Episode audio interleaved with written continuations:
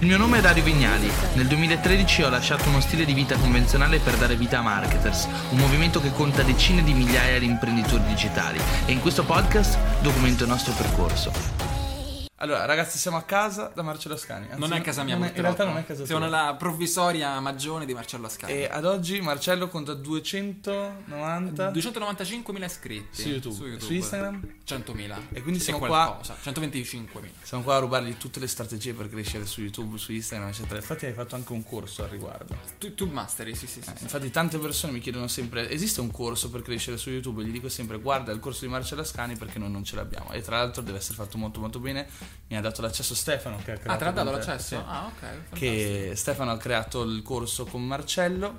E l'hai visto? Ho visto un po' di video. Ho visto un po' di video, sì, bene, sì, sì, sì. Non ancora tutto, ma ne ho visto un po'.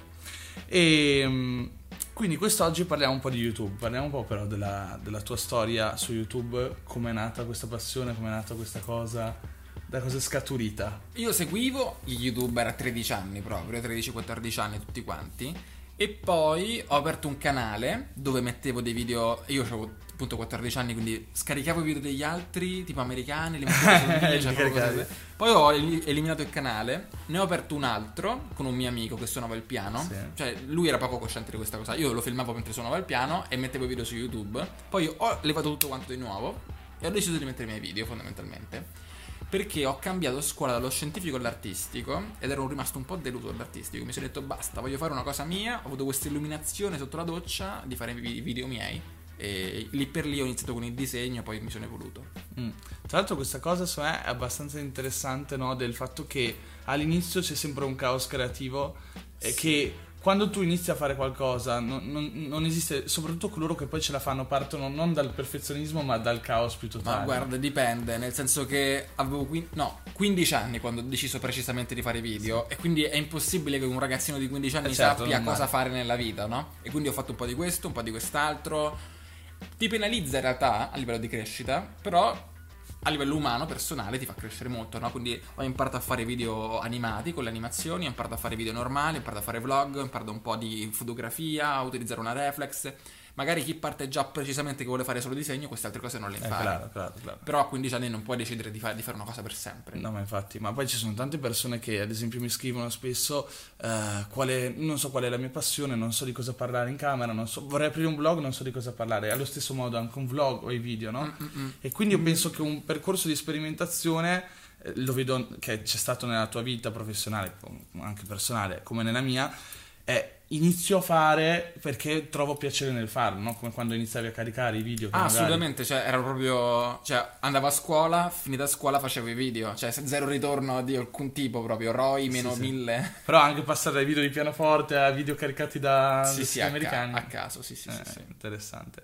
E quindi sei partito in realtà con i video illustrati. Quindi so, ho iniziato perché so, mi piaceva molto disegnare e facevo le foto ai miei disegni e le, le, le mettevo su YouTube. Zero views, ovviamente. Le prime views le ho ottenute con una strategia totalmente a caso, cioè quella di fare ritratti agli YouTuber. Eh, giustamente. Esatto, così mi condividevano il video. Tra l'altro strategia non inventata da me, perché già lo facevano altri molto più bravi di me. Io eh, non ero neanche troppo bravo a rivederli adesso. Eh, però ha funzionato, ho fatto tipo i miei primi tipo cento duecento iscritti, proprio ah, così. Okay. duemilatré I, I più difficili da fare. Eh no, i più difficili i mille. I mille, ok. Eh, più difficili perché semplicemente non so... Al tempo non era cosciente la cosa, ma io stavo cercando un format che funzionasse, non la sapevo certo. Era questa. Quindi ho fatto poi un po' di speedrowing di draghi, di Pokémon, per vedere se magari alla gente piacciono i Pokémon. Pensavo, magari se faccio disegni dei Pokémon alla gente piace. E infatti là c'è stato già un piccolo saltino. Però il salto che sai, quando la vedi la cosa che funziona, la vedi, la sai, certo. eh, Non ce l'ho avuto quando ho iniziato a fare delle piccole animazioni schifosissime, se le rivedo adesso, però funzionavano. E funzionava il fatto che fossero video in, in animazione semplice semplice. Ho iniziato a farli perché volevo imparare proprio a fare i cartoni, mi piaceva come cosa, seguivo persone che facevano cartoni e se lo vedi quando una cosa funziona, quindi sono partito dal cercare di lottare per qualche commento a comunque commenti regolari, pochi ma regolari, iscritti regolari, e da là è stato, diciamo, ho capito un po' come funzionava. Ecco, una domanda che mi viene in mente pensando a tutta questa cosa è: tu quando hai iniziato a fare tutto questo avevi come obiettivo quello di costruire un business? No. O lo facevi per una passione o con l'idea di raggiungere la visibilità degli altri YouTuber? Mi ricordo mi ricordo molto era il fatto di poter dire di essere uno youtuber, okay. Quindi all'inizio pensavo, ok, quando arrivo a mille iscritti posso anche fermarmi perché so che sono uno youtuber, pensavo. e, e poi a mille iscritti automaticamente già volevo arrivare a diecimila, no? Quindi arrivato a diecimila ho fatto, ok, sarò uno youtuber quando arrivo a centomila, bene o male. Quindi adesso non sono ancora uno youtuber perché ci arriverò quando sarò a un milione, perché tipo tu mi hai detto, eh, trecentomila iscritti, io mi sento sempre un po' in colpa perché so sempre che c'è un altro che c'è un eh, milione, certo, è grazie. Sempre così. Sì, sì, sì, sì. D'altro canto ormai so meglio come funziona, quindi... Della, di una, cioè, chi parla alle persone un po' più grandi come me è difficile che arrivi subito a un milione, cioè ce ne sono pochi che hanno un, un milione di iscritti che parlano a un target di venti trenta anni, per esempio diciotto venticinque, quindi sono comunque contento dei risultati che ho, perché spesso parlo di cose noiosissime però comunque hanno un ritorno in visibilità molto alto. A tal proposito, ragazzi, io vi assicuro che per arrivare ai primi diecimila ci ho messo una fatica incredibile, ma ed è incredibile questa cosa, Marci, che c'è. Comunque io avevo una newsletter corposa di persone iscritte, ah, su Facebook una pagina Facebook, su Instagram dei follower, e le persone che stanno YouTube, su YouTube non sono le stesse che magari ti seguono su Instagram, è come se fosse, mi sono reso conto che era quasi un universo a parte. Gran parte del mio pubblico gli mandavo l'email con scritto ho fatto un nuovo video su YouTube, vado a vedere, lo andavano no, a vedere, ma non si iscrivevano. Sì, sì, sì. Ma una cosa che ho visto poi invece che è al contrario, magari chi parla a un, a un pubblico diverso, magari di bambini o di ragazzi o che fa roba più di intrattenimento, alcuni di punto in bianco fanno altro che diecimila iscritti, ne fanno centomila in qualche giorno, certo. Poi magari si fermano, però è, è particolare proprio la divisione in pubblico, è molto più difficile arrivare a un sì, pubblico di... Sì, è un pubblico particolare. E poi in generale se parli di cose potenzialmente noiose ti tagli un sacco di gente, cioè io ho fatto un video su come imparare le cose online, che è un pippone di quindici minuti su come imparare sulle risorse che trovo online, e ho fatto cinquantamila views, per me quello è un mega traguardo perché vuol dire che sono cinquantamila persone che non è, non è che si vogliono vedere il, il prank, ma che stanno là quindici minuti a vedere un video dove imparo le cose online, che è noioso comunque in generale. No no, questo è molto importante, tra l'altro penso, cioè è figo vedere come c- c'è questo shift e le persone iniziano comunque a, a vedere YouTube non solo come uno strumento di intrattenimento ma anche di formazione, sì. E di relazione con qualche personaggio interessante, sì, sì, sì. Perché dico sempre, in America se tu su YouTube cerchi qualcuno di interessante lo trovi sempre che ti certo. aiuti a formarti in ambito video, in fotografia o altre cose. In Italia invece siamo molto poveri a livello professionale di figure, manca sia il pubblico che l'offerta. Sì. E sono due cose che si, cioè, più c'è pubblico più arriva l'offerta, più arriva l'offerta più arriva il pubblico, quindi mm, è, mm. deve solamente crescere come cosa. Ma anche a livello di nicchia è incredibile come in Italia ci sia ancora tanto spazio, no? Tante persone magari non pensano, ma ti dirò, io per esempio il corso l'ho aperto esattamente un anno fa, cioè no, l'ho aperto meno di un anno fa ma ho iniziato a lavorarci esattamente un anno fa e, e dicevo proprio ci sono mille nicchie scoperte e proprio nello scorso anno tutte la metà di queste nicchie che mi erano venute in mente sono state coperte, per dire, quindi è una cosa che comunque velocemente si sta quindi coprendo. Quindi qualcuno ha comprato il corso. No, quindi comunque qualcuno si è attivato per fare lo... Cioè, lo scorso anno per, per, lo, per gli youtuber è stato un mega anno, secondo me, perché moltissimi sono nati. E di anno in anno... Io ogni volta penso, vabbè, le persone che vogliono iniziare su YouTube spesso pensano, vabbè, ormai è troppo tardi. Eppure ogni anno ne arrivano sempre di più, sempre certo, di più. Certo. Cioè, lo scorso anno la nicchia tech, tecnologia, per esempio... non si è saturata ma è proprio esplosa. Prima erano i soliti due tre, adesso sono tantissime persone a parlare di tecnologia. mm. Fitness identico. Sì, è incredibile. A me affascina vedere questa, questa ripresa del brand YouTube, no? Perché se tu ci pensi, in ha realtà... avuto un calo con, con Vine, con Facebook, con Instagram ha avuto un calo, sì. E adesso col fatto che non c'è più nient'altro che Instagram, YouTube si è ripreso alla grande per tutto quello che riguarda contenuti un po' più interessanti, sì, più... Sì, sì, sì, sì. Perché Instagram, diciamo, è la storia e la foto. Ha, ha... Instagram ormai ha rubato Facebook, secondo me, diciamo, il classico che ormai il newsfeed sono le storie, lo sappiamo tutti quanti. E YouTube invece rimane YouTube. Sì, più che altro YouTube è capace di costruire una relazione molto più profonda e reale con le persone che ti seguono, no? Infatti oggigiorno quando la gente mi chiede come faccio a costruirmi un engagement e un pubblico attivo su Instagram, gli dico parti da YouTube e porta le persone su Instagram. Ah, quindi tu glielo dici? Eh, sì, infatti, sì, perché io pure... Io non ho la più pallida idea di come crescere su Instagram solo da solo, cioè a me il mio Instagram cresce grazie al mio YouTube. Guarda, io penso che sia possibile crescere anche da so- solamente su Instagram, però il pubblico non ti conosce realmente, non c'è quel tipo di relazione che c'è quando invece guardi ore di video di una persona o ti ascolti i podcast di una persona. Quindi per me il fatto di, di essere su YouTube o, su, o fare un podcast su Spotify eccetera ti permette di costruire una relazione con infatti, le persone che ti ascoltano. Infatti cioè, le aziende quest'anno duemiladiciotto sono impazzite per Instagram, per eh, dare i soldi agli influencer di Instagram fondamentalmente, no? E a me arrivano quest'anno sono arrivati molti più soldi per i lavori fatti su Instagram che i lavori fatti su YouTube. Io penso, ma se sono un'azienda ti pare che investo, cioè se sono youtuber davanti, ti pare che gli faccio fare la foto al posto del video? Cioè è ovvio che nel video mi porta molti più clienti, molto più interessi, molto più brand awareness rispetto a una foto. E poi è una lifetime value incredibile il video, perché il video rimane lì. Eh. Esatto, e loro, e quindi sapendo che il video gli costasse anche poco di più, con un ritorno secondo me dieci volte maggiore, comunque pre- preferiscono la foto perché va di moda, perché non si sa per quale motivo. Sì, questo è incredibile. Infatti qui, quelle poche cose che ho fatto su, su YouTube, cioè la gente, mi, mi, i clienti ancora mi ringraziano perché... cioè è pazzesco. Sì, sì, sì, sì.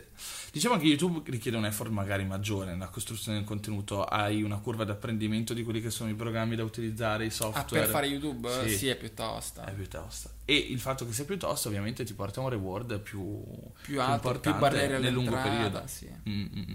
E il fatto, questo invece è una cosa interessante, il fatto che sei passato dall'essere, diciamo, uno youtuber dietro le quinte perché ti occupavi di raccontare altri youtuber con altri youtuber con i tuoi disegni, oppure disegnare ma da dietro uno schermo, a raccontarti davanti alla videocamera. Eh come, sì. Come c'è stato questo shift? Come... Ma allora, io appunto volevo fare il disegnatore all'inizio, poi ho scoperto che mi piaceva fare i video. Poi volevo fare i cartoni, però comunque mi piaceva... Eh... mi piaceva il fatto che la gente conoscesse il mio viso prima o poi, no? Quindi ho iniziato a mettermi anche io ogni tanto con dei video ask, con delle cose che andavano sempre un po' peggio, ovviamente, perché il, il target, diciamo, non il target, il, il format principale era, era quello dei, dei video animati, no? Però ho iniziato a viaggiare per cause totalmente casuali, cioè nel senso mi è successo, ho avuto l'opportunità di viaggiare e quindi ho detto è impossibile che ora viaggio e non faccio il vlog, cioè è, è troppo, anzi mi sentivo inutile se non vloggavo, e quindi ho iniziato a vloggare.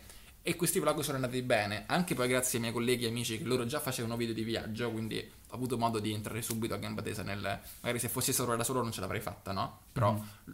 come dire, i miei amici, i miei colleghi, loro già facevano video di viaggio e quindi sono entrato anch'io, tutto qua. E, e ho visto che andavano bene anche quelli, mi piaceva un botto farli, nonostante non fossi molto capace all'inizio, e quindi ho detto basta, aggiungo anche quest'altro format ai miei, ai miei format.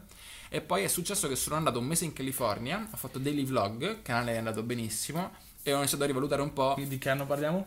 Eh, due anni fa. Ah, due anni fa, quindi duemilasedici. E, il mese in California due anni fa, e là è successo che là ho proprio smesso di fare video animati, dal che ne facevo pochi, cioè ho rallentato, rallentato, rallentato, e là ho smesso semplicemente perché volevo che YouTube diventasse proprio un lavoro, un business, e se fai video animati il tuo business non è più YouTube, ma è avere la tua casa di animazione, certo. e, la, e la tua vetrina è l'animazione. Infatti i miei primi lavori in realtà non sono stati lavori da youtuber, ma lavori da animatore, perché le aziende vedevano i miei cartoni semplici e mi dicevano ok, voglio una cosa identica ma per la mia azienda, me la fai? E io gliela facevo, quindi non era un lavoro da youtuber, no no, da freelancer, da freelancer proprio. Ed è esattamente quello che fanno i miei colleghi youtuber che fanno animazioni, cioè eh, lavorano, sì, lavorano sia come influencer ma anche come proprio casa di produzione video. Poi è, è super affascinante questa cosa qua del, del fatto che da freelancer che, cioè freelancer che eri, poi sei diventato youtuber e hai affrontato un, un periodo di riposizionamento, se vogliamo, della un tua immagine. Un casino pazzesco. No? Esatto, che secondo me è una delle operazioni più difficili che puoi portare su YouTube. E questo porta a un altro ragionamento che mi affascina, che è il fatto che su YouTube hai questa, questo dualismo, questo trade-off dove devi decidere se vuoi essere te stesso e crescere per quello che sei o andare incontro alla domanda del pubblico. Cioè, per farti un esempio, a me è capitato diverse volte di vedere che i video che vanno meglio sono quelli di cui, in cui parlo di cose più superficiali, più frivole, in realtà che mi interessano di meno ma che ovviamente affascinano di più il grande pubblico. Ad okay. esempio crescere i follower di ottomila in una notte, ecc- ah, le stesse okay. cose, okay, no? Okay. E questo ti porta a una grande crescita anche in termini di, di subscriber, eccetera eccetera.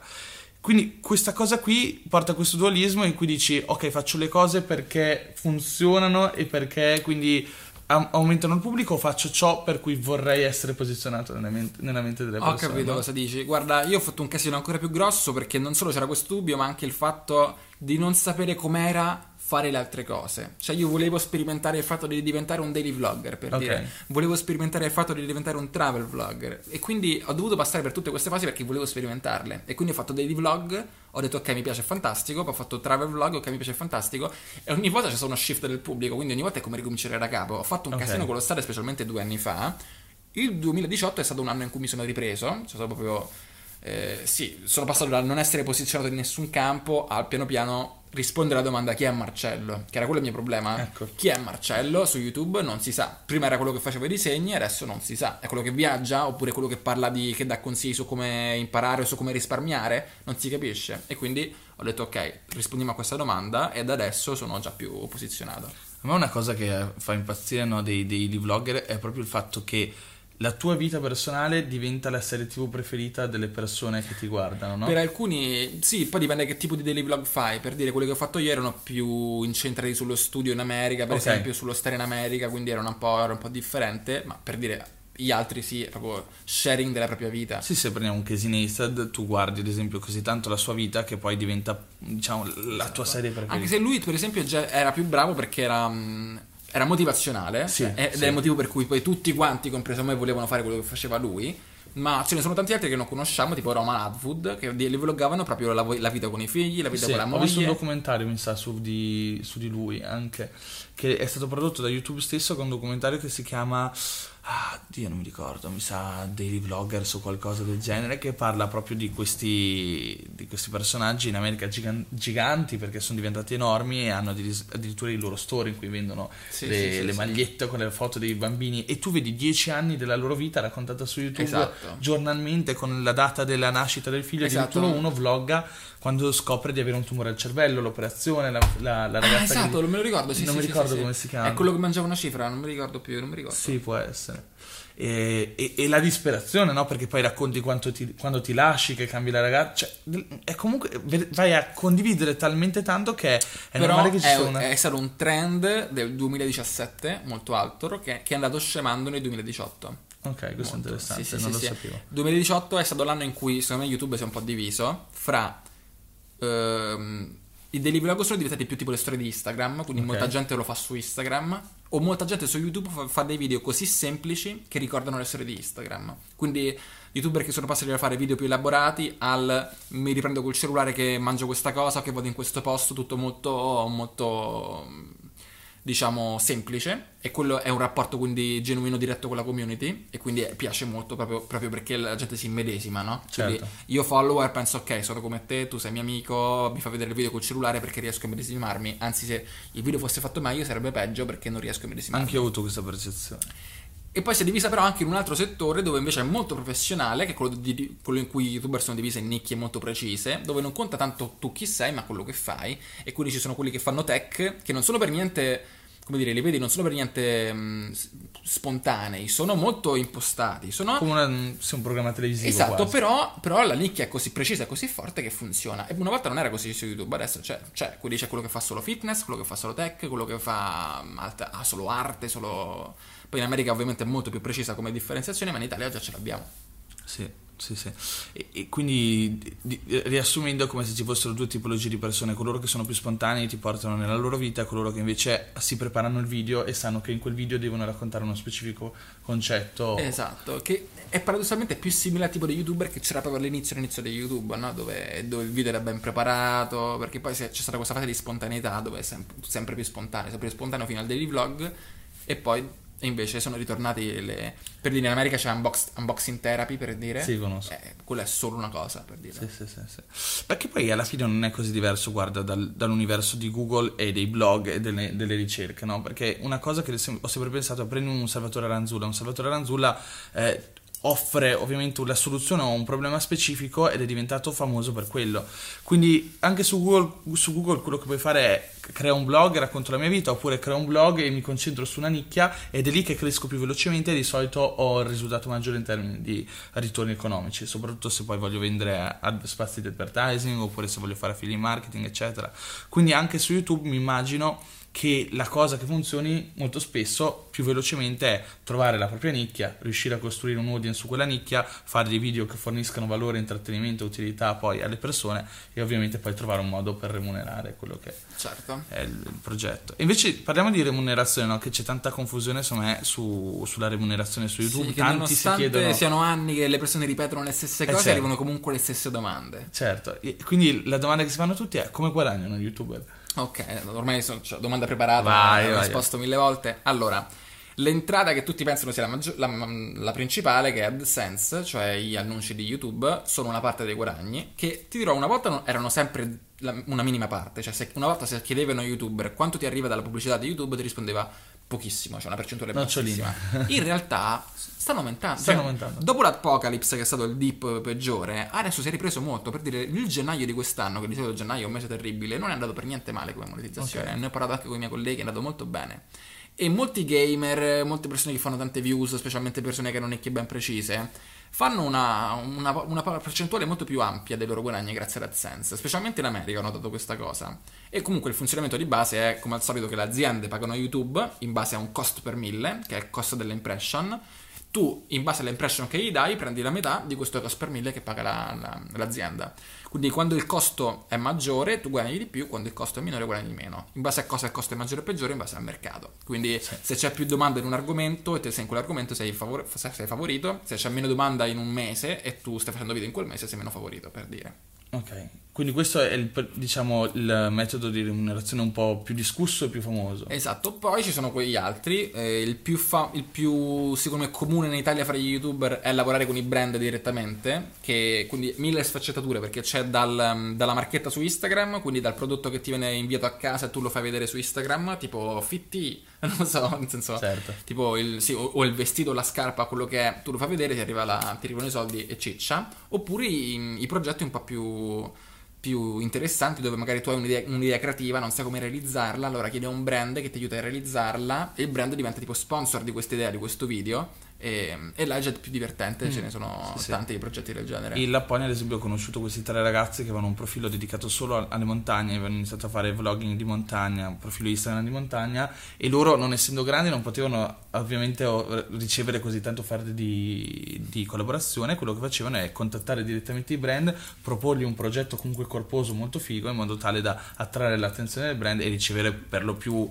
merce o comunque, esatto, supporto, sì, sì, a livello di organizzazione. Si inizia così, tipo tu hai un'idea pazzesca, contatti tutti i brand che ti possono aiutare per quest'idea. E tipo io, per studiare in California, che ancora non ero molto forte, contattai tutte le scuole di, di inglese che ti mandavano in California per dire: ho in mente di fare questi video qua, se me li fai fare, cioè se mi mandi gratis ti li faccio con la tua scuola. E quindi Kaplan, che al tempo non aveva mai collaborato con gli YouTuber, mi disse: ok, ti mando un mese in California. Ah, figo, cazzo. E, e là ho capito che, quindi anche con Red Bull poi ho collaborato per fare delle cose con loro. È molto bello quando, tipo adesso dovrò fare la maratona Di, di Milano. Dai, non la faccio tutta. Vabbè, tu corri comunque. Faccio schifo, da mesi che non corro più. Infatti non so, mi si romperà uno stink, una cosa del genere. Speriamo di no. Però là c'è per esempio la collaborazione con Under Armour, che mi dà le scarpe per correre, è bello. Mm-hmm. Quindi c'è un supporto. Ecco, e, e cosa ne pensi delle collaborazioni con i brand? Cos- cioè io vedo un, un mio pensiero ad esempio è che i brand gestiscono molto male queste cose, perché mm-hmm, non c'è un rea- una reale integrazione tra quella che è la visione e la visione del brand e la visione dello YouTuber stesso, del creativo stesso, dell'Instagrammer sì, stesso, no? Non so. Sì, sì, sì. C'è stato, vabbè, all'inizio era la cosa peggiore, perché non essendo mai stato fatto influencer marketing dalle aziende, loro si aspettavano la, la pubblicità televisiva, no? Quindi certo, quello, quello era il problema principale di tipo di due o tre anni fa. Quindi tu dovevi andare là e contrattare proprio sul contenuto per spiegargli che paradossalmente appunto meno compativa il prodotto più conversioni avevano, proprio perché eh, se no sembra una pubblicità. Se sembra una pubblicità i, i, i miei iscritti col cavolo che vanno a cliccare sul link, se non sembra una pubblicità i miei iscritti cliccano sul link. Quindi già questa è una cosa che i brand la stanno capendo, però quest'anno mo- moltissime persone fin dall'inizio mi dicevano: guarda, non voglio la marchetta, quindi stai tranquillo, quindi è andato molto bene. E forse un problema è, è come gli YouTuber fuori scelgono magari con chi collaborare. Esatto. Perché io, per dire, io ho la mia politica, che è: collabora solo con brand che ti piacciono, che utilizzi o che personalmente vorresti sperimentare anche gratis, per dire. E io poi a prescindere, a prescindere da chi... Da, con chi collaboro, parlo di brand, dei prodotti, e alcune volte sembrano anche marchette, perché non lo faccio apposta. E quindi poi nei, nei miei video io lo dico sempre con chi collaboro, ma se non fosse per quello neanche capiresti, certo, se sto collaborando o no, perché io naturalmente inserisco prodotti o servizi che utilizzo o che vorrei utilizzare.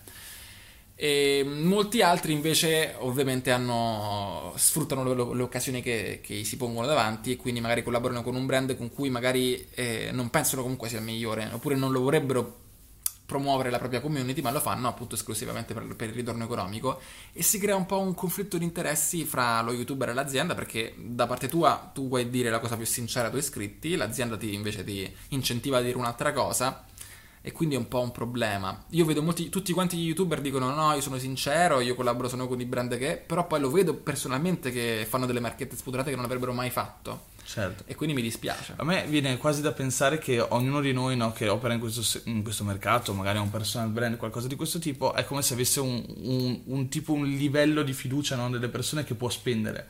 Se a un certo punto inizia a, tra- a tradire questa fiducia, è come se la fiducia scendesse, no? Sì, io all'inizio quindi... facevo così, cioè prima collaborazione Badoo, cioè proprio schifosissima. Mi disse guarda, farò un video dedicato, diamo mille euro. Io mille euro? mille euro, certo che me lo faccio. E quindi ho fatto sto video di Badoo, milleduecento euro, terribile, cioè Badoo che c'entra con i miei iscritti, no? Niente. Però poi piano piano ho capito, cioè una cosa fondamentale è il fatto di non, delle priorità, cioè a me interessa crescere, non mi interessa particolarmente fare i soldi adesso, no, quest'anno dico, mm. per esempio il duemiladiciannove non mi concentrerò per niente sui soldi ma più sul canale, e quindi non mi interessa se arriva un'azienda che mi dice ti do tot soldi per fare questa cosa se quella cosa non mi piace, per esempio. Anzi, sfrutto più che altro, trovo spesso anche più interessante, anche senza soldi alcune volte, se mi danno delle, delle risorse importanti per realizzare il video. Quindi ho, ho dei progetti quest'anno in corso con dei format che volevo tanto realizzare e, e quindi sto contattando clienti in modo che di riuscire a realizzarli. No, questo è molto interessante. Quindi abbiamo affrontato AdSense, AdSense collaborazioni con le aziende, abbiamo affiliazioni, okay, che è super, super in voga, specialmente per chi ha nicchie molto specifiche, specialmente chi parla di tecnologia, oppure anche di nuovo fitness, che hanno le affiliazioni con proteine, cose varie, make up, unboxing di, di roba. Affiliazioni possono essere molto, cioè secondo me molto più remunerative rispetto al, alla collaborazione col brand, perché... perché siete che decidi, una volta che siete che hai l'incentivo a, far, a fare conversioni, ovviamente. Certo. Se... Per chi non lo sapesse, le affiliazioni, ragazzi, funzionano in una maniera molto semplice. Tu ottieni un link dall'e-commerce che ad esempio vuoi promuovere per uno specifico prodotto, il classico è Amazon, no? Vado su Amazon. Però Amazon in realtà poi è meno remunerato. Sì, sì, paga molto poco, quindi non facciamo pubblicità al programma di affiliazioni di Amazon. Però diciamo la procedura è questa, ottengo un link per un prodotto specifico è che voglio promuovere. Del folletto ma online. Esatto. Io l'ho sempre detta così. Cioè, tu vendi il folletto porta a porta, hai il problema che sei tu fisicamente che devi vendere questo folletto. Se lo vendessi online, hai, ti, porti, ti porti a casa la commissione sul folletto, ma la puoi vendere a tutti quanti fondamentalmente. Certo, eh sì, la, è affascinante perché sei un venditore scalabile e multimandatario, perché puoi promuovere più prodotti. E l'approccio, un, un problema secondo me ancora più importante sulle affiliazioni, e là secondo me, non lo so, ogni tanto mi ha proprio voglia di, di, di dire a tutti quanti eh, guardate questa cosa, perché vedi servizi che puntano tutto sul loro sistema di affiliazione, che è molto conveniente, e sono servizi palesemente peggiori di altri servizi, che però li vedi spalmati su YouTube, sui blog, e quindi creano questo problema, perché quando vado a cercare, quando vado a fare le mie ricerche su Google, su, su un prodotto, su un servizio, mi arrivano risultati falsati. Per dire, io ho dovuto, volevo fare il sito web, ora no, ho avuto un casino con l'hosting, tutto bloccato. Beh, poi avrò un sito web, fatto bene. Fatto sta che ho um, cercavo questi servizi di hosting e ho di solito la mia tecnica quando cerco una cosa su Google è il primo risultato, il migliore, no? Eh certo, nel mondo dell'affiliazione marketing non funziona. Esatto, con, con, i, con i servizi di hosting ho scoperto che hanno del, delle affiliazioni pazzesche, pazzesche, e quindi tutti i blog non ti dicevano il migliore, ti dicevano quello con la loro affiliazione, eh, certo. E questa cosa l'ho scoperta solamente dopo, e questa cosa funziona con uh, i siti web, con uh, i servizi di funnel marketing, con i servizi di mh, con le carte di credito, con qualsiasi cosa. Eh certo, sì. E quindi è un bias. Quando, quando sono così importanti le affiliazioni, eh, sicuramente vanno dichiarate, è una cosa che già non viene fatta molto spesso. E poi, cioè, secondo me sta al creatore di contenuti co- condividere una cosa che comunque è buona. Per dire, io ho l'affiliazione con delle carte prepagate che io utilizzavo da molto prima di scoprire l'affiliazione, per certo. dire mm. No, quello è senza dubbio un grande problema. Però appunto tutti quanti dicono di essere sinceri, però poi li vedi che, non, che c'è questo proprio sistema di incentivi che li frega pure a loro. Sì, sì, sì. Però... Ed è incredibile come gran parte di questi servizi paghino tanto in affiliazione, ad esempio nel, nella, nella nicchia degli hosting. Dove li tirano fuori tutti questi soldi? Eh, perché tu, loro pe- la ragionano, no, sul valore medio per utente, no? Quindi loro sanno che ad esempio se uno compra un hosting, mediamente la persona lo tiene per cinque anni, non lo so, okay, no? Secondo i loro calcoli. Quindi quell'utente lì che paga ventinove, trenta, trentacinque euro al mese, okay, ha un valore magari di mille euro un utente, allora loro ti pagano subito centocinquanta euro, anche se okay, l'utente in realtà per iscriversi si paga venticinque euro, esatto, no? trentacinque euro, quindi tu guadagni più di quanto guadagna il servizio di hosting sul lì. primo anno. ed è veramente alta come cifra, no? Guarda, su quello ti dico sì sì, però altri prodotti gratuiti hanno le affiliazioni, per dire, e là è proprio un investimento sul marketing duro e puro, sì, un sì, sacco sì. di soldi. Certo, certo. E sì, questa è una cosa abbastanza affascinante di questo mondo e anche un po' sporca. I, difatti sono per me il mercato digital comunque ha questa problematica del dover riconoscere cosa è vero, cosa è falso, mm-hmm. cosa veramente è, cioè, per me adesso è molto facile, però io mi, mi medesimo nel mio pubblico che, che sicuramente non capisce. E tra l'altro una cosa che fa super ridere, qualche tempo fa mia madre mi ha mandato questo messaggio con scritto: Dario è stata scoperta Atlantide vicino alla Sardegna, quindi eh, immagina quanto mi preoccupo, no? No, per, per la mia reputazione anche, che dico mia madre, pensa che cosa mi invia. E ulti- direi ultima modalità di guadagno sono prodotti personali, che okay. siano infoprodotti o merchandising, e, e là è ancora più specifico perché servono delle competenze per gli infro- infoprodotti, per esempio. Quindi tornando, ormai faccio sempre lo stesso esempio, tornando al, al tech, potrebbe essere il mio corso su come si assembla un computer, okay. o sul fitness può essere il mio online coaching, per esempio, online coaching, un caso del genere. Certo. Può essere anche il tuo libro, il tuo P D F, può essere il tuo merchandising, le tue magliette, i tuoi berretti, le tue scarpe, eh, e poi beh, siamo finiti come metodi di guadagno. In realtà sono infiniti, perché poi ci sono presenza agli eventi, tutto ciò che può essere una, tutto ciò dove il tuo pubblico è una leva, fondamentalmente. Certo, certo.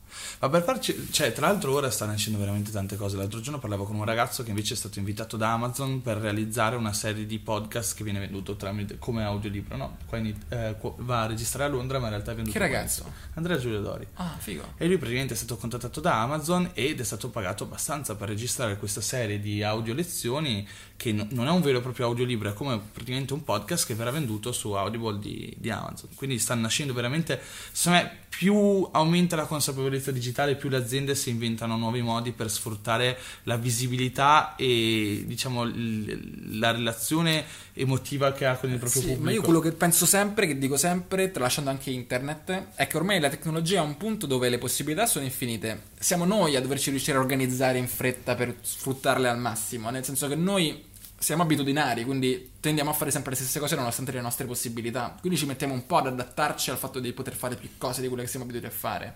E quindi è così. Internet lo utilizzavamo come, come se non esistesse fino a poco tempo fa, e adesso ci stiamo ampliando.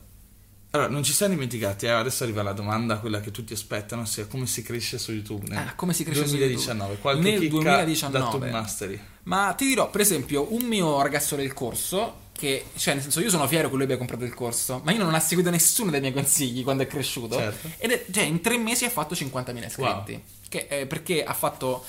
ha utilizzato un'età, una cosa di... cioè, ne ho parlato del corso di, di questo metodo, cioè sem- semplicemente guarda format che già funzionano e prova a riproporli, no? Ma sicuro lui non l'ha fatto perché l'ha sentito nel mio corso, l'avrà fatto perché magari è venuto in mente, se lo sveglio, ha provato tante cose.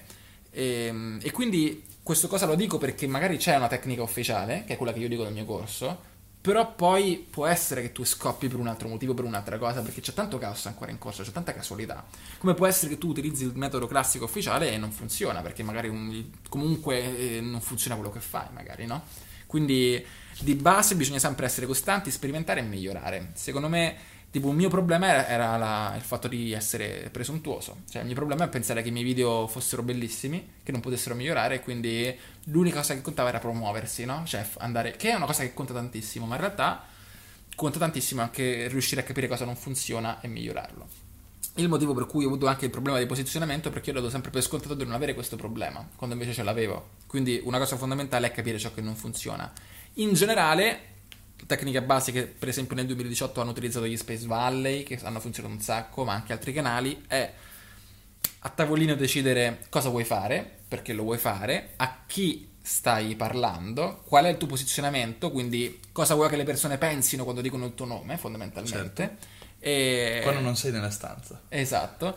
Tirare via, tirare giù un format e proporlo. Se non funziona, modifichi quello che non funziona. Tutto okay. qua.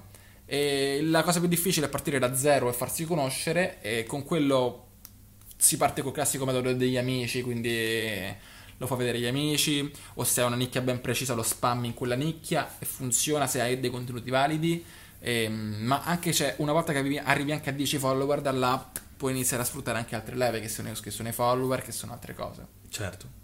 E dicevi invece, o il posizionamento de, del motore di ricerca, per chiarire un po' meglio quello che ha fatto l'utente che ha studiato YouTube Mastery, praticamente ha preso spunto da un format straniero e l'ha riportato. Sì, esatto, a, a, mh, esatto, esattamente quello, che è una cosa che fanno, che faccio anch'io quando, che può essere molto utile, perché mh, in generale il copiare è difficile, nel senso che se tu copi un format straniero comunque ti verrà molto differente se lo fai qua in Italia, ma soprattutto ciò che conta è se tu intrattieni o non, non intrattieni, o comunque se tu piaci al tuo pubblico, quindi non importa che, che sia completamente tua l'idea, è, solo, è una questione d'onore che si pongono poi le persone, ma non è assolutamente utile come, come ragionamento. Anzi, io trovo che copiare sia molto utile perché è difficile, cioè è impossibile, io non, ho mai, non sono mai riuscito a copiare tant- una persona più di tanto, perché certo, poi sì, sì.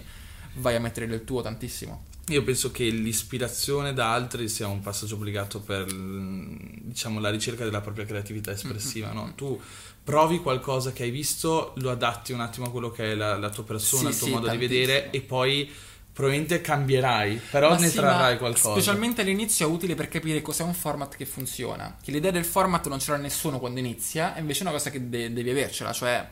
com'è un video che funziona, com'è, com'è strutturato, no? Specialmente su YouTube. Molta gente dice: ok, voglio fare video, fa, fa, fa un video dove parla a caso di cose a caso, no? Oppure fa un vlog dove lui va a fare la spesa, non si sa per quale motivo. E invece serve l'idea di un format, no? Di, quindi io ho una nicchia e decido che tipo di video fare. Al di là del daily vlogging, quando vuoi partire con un video, cioè vuoi realizzare un video su un argomento specifico, come ti prepari il video? A parti con la videocamera, metti eh, registra? No, quando parlo di un argomento specifico c'è tanta preparazione. Ok, quindi, quindi fai un lavoro di ricerca? Sì, perché poi più è specifico l'argomento, più si incazzano quando dico cose sbagliate, fondamentalmente. Okay. Quindi mi assicuro che non ci siano stupidaggini in quelle cose che io ho scritto. Io mi scrivo un copione, simile a un copione, quindi un canovaccio, quindi dei punti da, da trattare.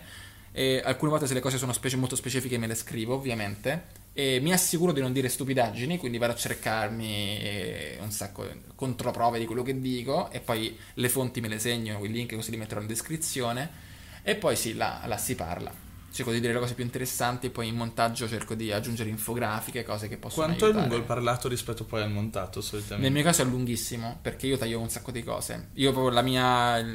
la sintesi è proprio la mia... io amo la sintesi, molti youtuber non ce l'hanno, insomma è fondamentale riuscire a dare tante informazioni in poco tempo.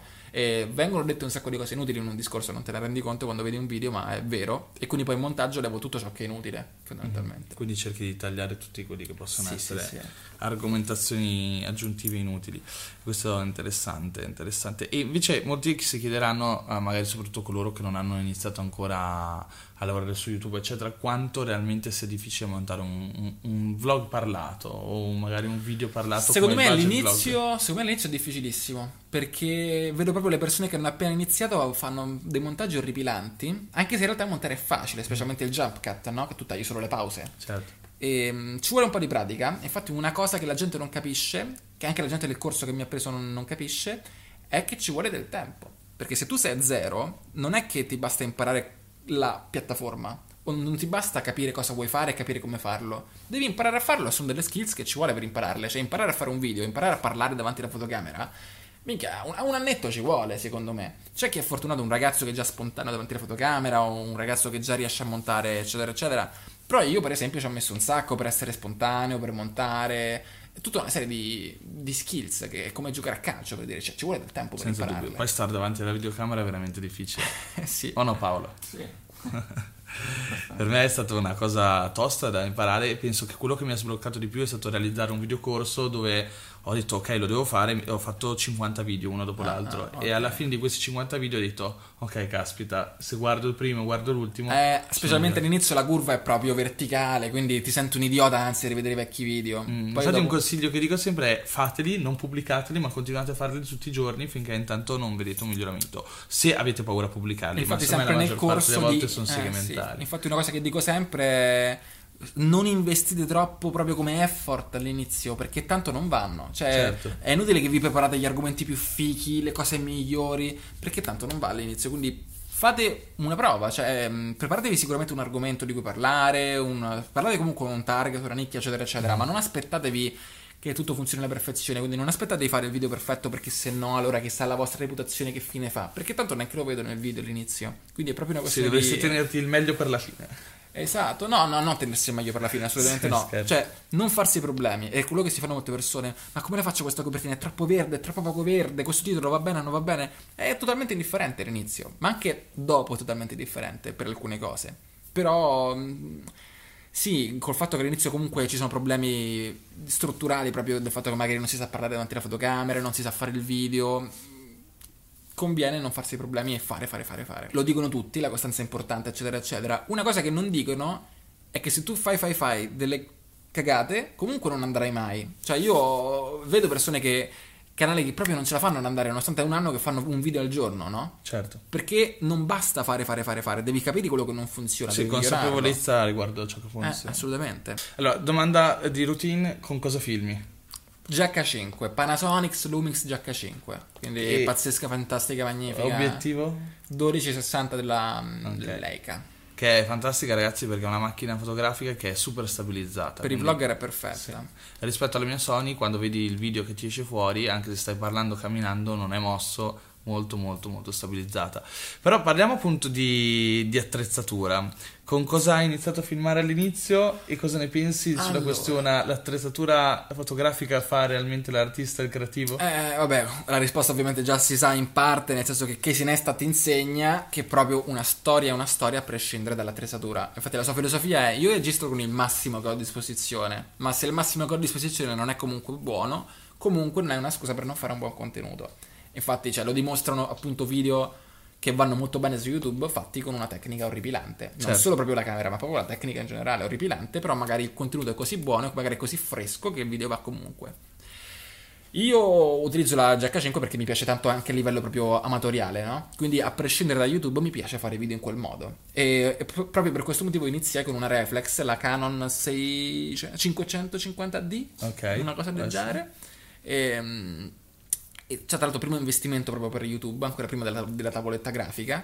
Eh, è stato molto, molto utile per imparare il funzionamento delle reflex, della fotografia, di queste cose. Però quando la gente adesso mi scrive che fotocamera utilizzi per in... dovrei, dovrei utilizzare per iniziare, anzi di solito la domanda standard è: mi consigli una camera perfetta sotto cinquecento euro? Eh, quello è il classico. Tutte così. Io gli rispondo: che cellulare hai? Che se hanno un iPhone, eh, esatto. se hanno oppure un cellulare nuovo, cioè registra, registra col cellulare, è fatto, certo, senza certo. problemi. Anche perché ormai le macchine fotografiche sotto i cinquecento euro rendono meno o uguale sì, a un iPhone. Cioè, di telefono, a meno che non sia un telefono preistorico, telefono, e al massimo microfono esterno e stabilizzatore. Sì, sì, hai sì. fatto tutto. No, questo è incredibile. È incredibile quanto ogni, ogni, ognuno di noi non se ne rende conto, ma ha uno strumento creativo. Sì, sì, no, col telefono fai di tutto, veramente di tutto. Mm-hmm.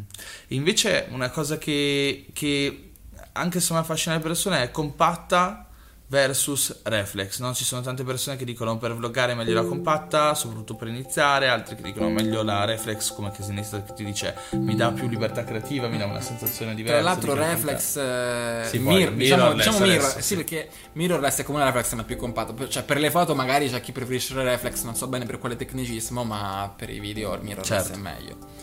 E dipende, nel senso che la compatta c'ha questa cosa che veramente a mio parere non è mai tanto più non è tanto meglio di un telefono, perché mm-hmm. è compatta, quindi tu non puoi cambiare obiettivo, quindi è identico a un telefono, in poche parole. Il telefono è una compatta, quindi veramente se, se dovessi partire adesso da zero non investirei in una compatta, non ne vale la pena. Però da amatore mi piace molto il fatto di utilizzare una mirrorless, perché posso cambiare la lente, perché ha una resa molto bella, mi piace fotografare e quindi... Se lo fai non per una questione puramente di utilità, ma proprio come di passione. Certo, certo. Marcello, direi che abbiamo detto tutto sì, quello che c'era da dire. Un sacco di cose, mezz'ora di intervista almeno. O no, Paolo? Sì, molto perfetto. Bene. Allora ti, ti ringraziamo. Grazie a Grazie te. Grazie dell'ospitabilità. E salutiamo ovviamente chi ci sta guardando su YouTube o su Spotify, ci sta ascoltando, eccetera, eccetera, ragazzi. E sotto vi lascio ovviamente sotto il video, sotto il podcast, vi, vi lascio tutte le informazioni riguardo al corso di Marcello, il canale di Marcello. Marcello, Grazie. È stato un piacere. Ciao ragazzi.